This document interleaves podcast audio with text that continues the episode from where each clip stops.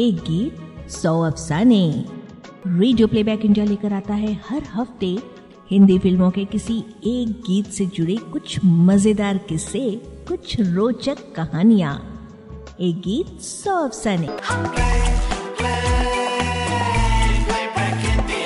Radio playback India एक गीत सौ अफसाने की एक और कड़ी के साथ हम हाजिर हैं। नमस्कार कबूल करें संज्ञा का। नई पुरानी फ़िल्मों के गीतों के बनने संवरने की कहानियाँ सुनते सुनाते एक गीत सौ अफसाने का ये सफ़र पिछले सप्ताह अपनी पचासवीं कड़ी के पड़ाव को पार कर आज से एक नए सफ़र पर चल निकला है। और अगला पड़ाव है इसकी सौवीं कड़ी। इस सफ़र में हमारे हम सफ़र बने रहने के लिए आप सभी श्रोताओं को हम दिल से धन्यवाद देते हैं। जैसा कि आप सभी जानते हैं कि विश्वसनीय सूत्रों से प्राप्त जानकारियों और हमारे शोधकर्ताओं के निरंतर खोजबीन से इकट्ठा किए तथ्यों से परिपूर्ण होता है हमारा ये कार्यक्रम एक गीत सौ अफसाने। तो आज के अंक के लिए हमने चुना है वर्ष 2011 की सुप्रसिद्ध फ़िल्म रॉक स्टार के गीत नादान परिंदे घर आजा मोहित चौहान और ए आर रहमान की आवाज़ें। गीतकार इरशाद कामिल के बोल और संगीतकार ए आर रहमान का संगीत। क्यों खास है ये गीत? फ़िल्म फेयर पुरस्कार तो हर साल ही मिलते हैं, पर इस फ़िल्म के गीत संगीत को मिले फ़िल्म फेयर हटकर क्यों हैं? क्या समानता है इस गीत की पिया मिलन की आस और हिमालय पुत्र फ़िल्मों के एक एक गीत के साथ? कैसी गलत फहमी पनपी थी इर्शाद कामिल और रॉक स्टार के निर्माता इम्तियाज़ अली के बीच, इस फ़िल्म के किसी गीत को लेकर? यह सब कुछ आज के इस अंक में। शोध और आलेख सुजॉय चैटर्जी का है और आज इसे प्रस्तुत कर रहे हैं रितेश खरे सब्र।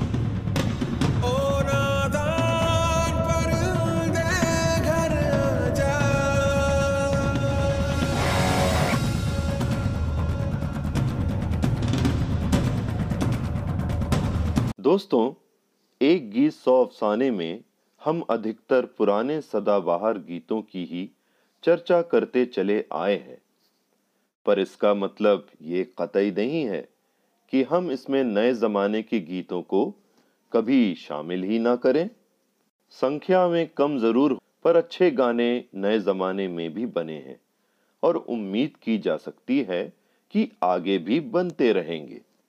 और इस बात का प्रमाण है, वह गीत, जिसके बारे में हम आज आपको बताने जा रहे हैं। फ़िल्म रॉकस्टार का गीत, नादा परिंदे घर आजा। अपने समकालीन गीतों से काफ़ी हटकर है। और इसीलिए ये गीत हमारी इस सीरीज़ की आज शोभा बढ़ा रहा है।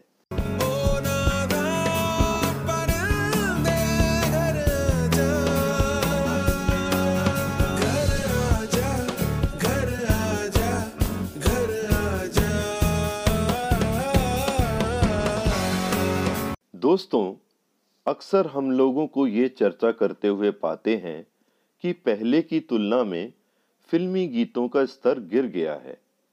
अब वो बात नहीं रही फिल्मी गीत संगीत में, और काफ़ी हद तक ये बात सच भी है। लेकिन यह भी उतना ही सच है कि इसमें केवल कलाकारों का दोष नहीं, फ़िल्म और फ़िल्म संगीत समाज का ही आईना होता है। जो समय चल रहा है जो दौर जारी है, समाज की जो रुचि है, वही सब कुछ फ़िल्मों और फिल्मी गीतों में नज़र आते हैं। और यह भी उतना ही सच है कि अगर कलाकार चाहे तो तमाम पाबंदियों, तमाम दायरों में बंध कर भी अच्छा काम कर सकते हैं। खास तौर से गीतकारों की बात करें तो गुलजार और जावेद अख्तर जैसे गीतकार अपने नए जमाने के गीतों का स्तर भी अपने पुराने गीतों जैसा ही रखने में कामयाब रहे हैं। हाँ उनमें नए जमाने का रंग ज़रूर चढ़ा है। नई पीढ़ी के गीतकारों में एक चमकता नाम है, इरशाद कामिल का, जिन्हें साल 2011 में सर्वश्रेष्ठ गीतकार के फ़िल्म फेयर पुरस्कार से नवाजा गया है। फ़िल्म रॉकस्टार के नादा परिंदे गीत के लिए। नादा परिंदे घर आजा क्यों देश विदेश फिरे मारा? क्यों हाल बेहाल थका हारा? सौ दर्द बदन पे फैले हैं, हर कर्म के कपड़े मैले हैं।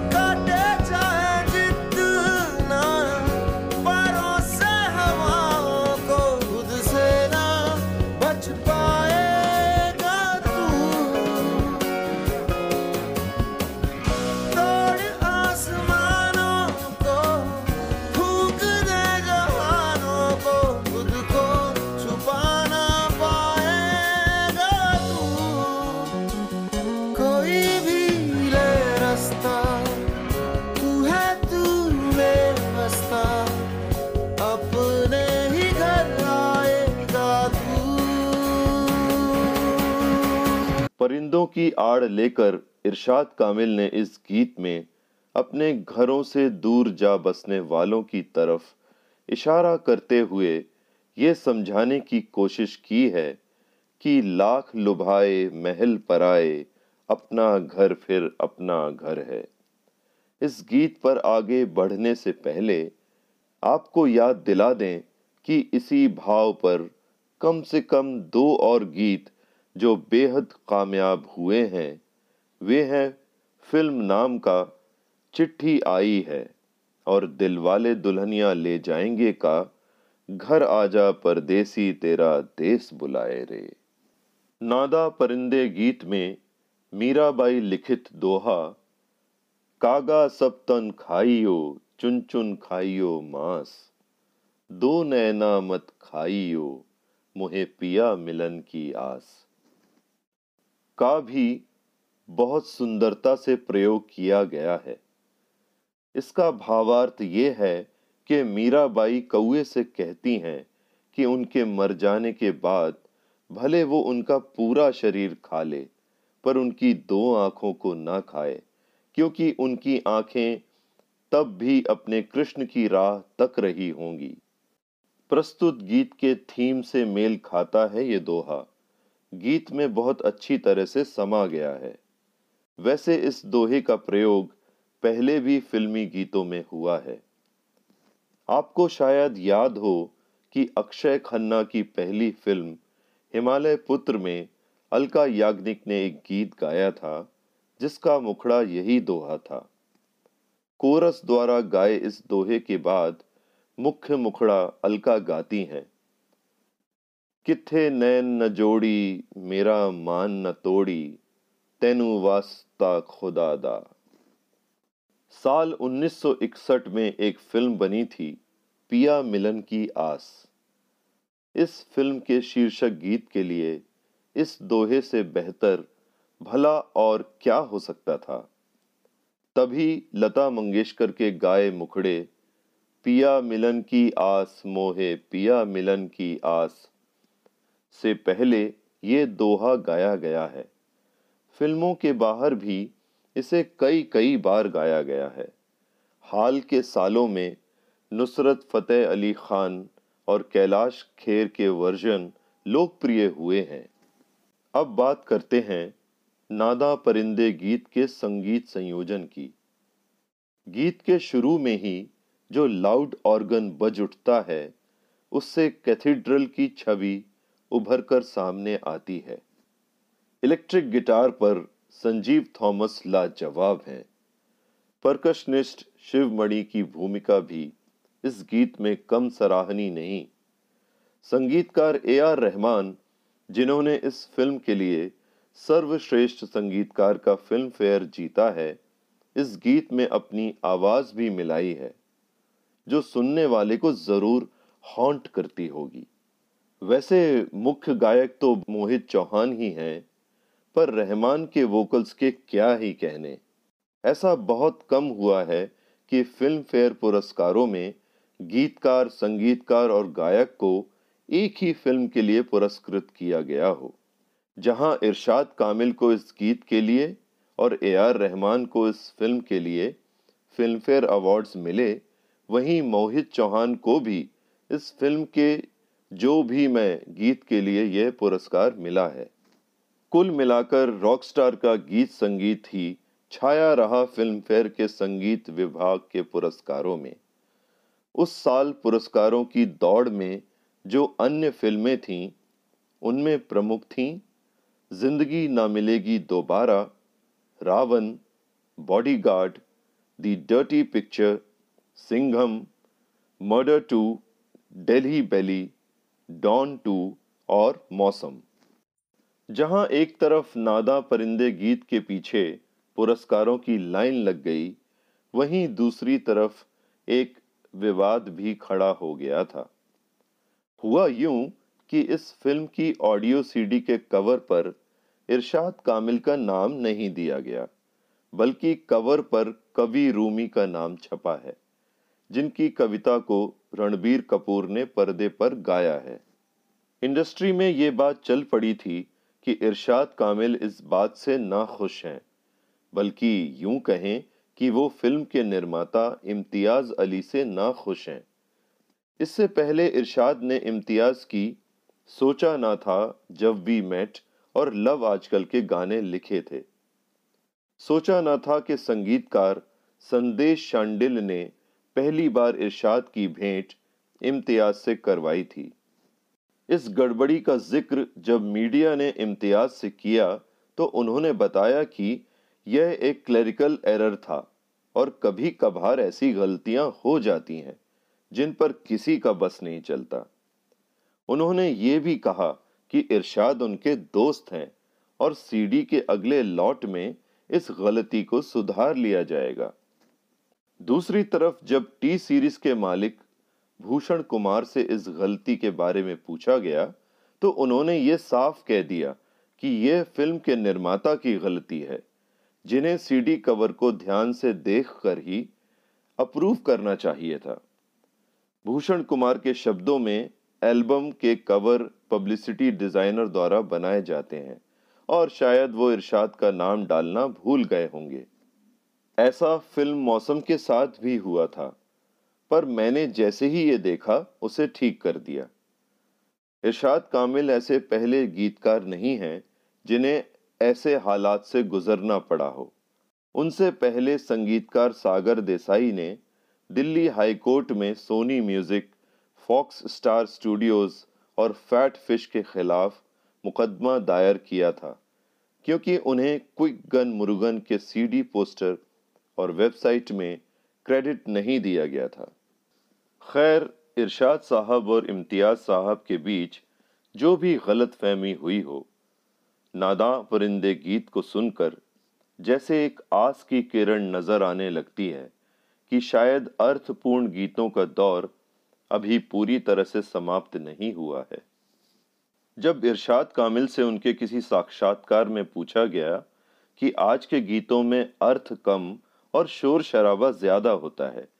इस बारे में उनका क्या ख्याल है? तो उन्होंने बताया, आप सही कह रहे हैं कि फिल्मी गीतों के बोल बदल गए हैं। पर यह भी तो देखिए कि सिर्फ़ बोल ही नहीं, बल्कि फ़िल्में और पूरा समाज भी तो बदल गया है। आज भारतीय युवा पीढ़ी हिंदी कम और अंग्रेज़ी ज़्यादा समझती है। अगर कोई शुद्ध हिंदी या वजनदार उर्दू के शब्द बोले तो बहुतों को समझ ही नहीं आएगी। मैं पुराने गाने पसंद करता हूँ, पर हमें समकालीन रुचि के साथ भी तो चलना ही पड़ेगा। जो अच्छे शायर हैं, वो अच्छी शायरी करते रहेंगे। आप जिन गीतों की तरफ़ इशारा कर रहे हैं, वो दरअसल डांस या आइटम नंबर्स हैं। उनसे अगला सवाल था कि किस तरह के गाने लिखना सबसे ज़्यादा मुश्किल है। और उनका जवाब था, रोमांटिक गीत लिखना सबसे ज़्यादा मुश्किल है, क्योंकि इस विषय पर इतना कुछ लिखा जा चुका है कि कोई नई चीज़ लिखना बहुत ही मुश्किल हो गया है। कुछ शब्द जो इरशाद कामिल अपने शब्द कोश में नहीं रखते, वे हैं दिल, धड़कन, जिगर प्यार, इकरार, इंतज़ार वगैरह वगैरह।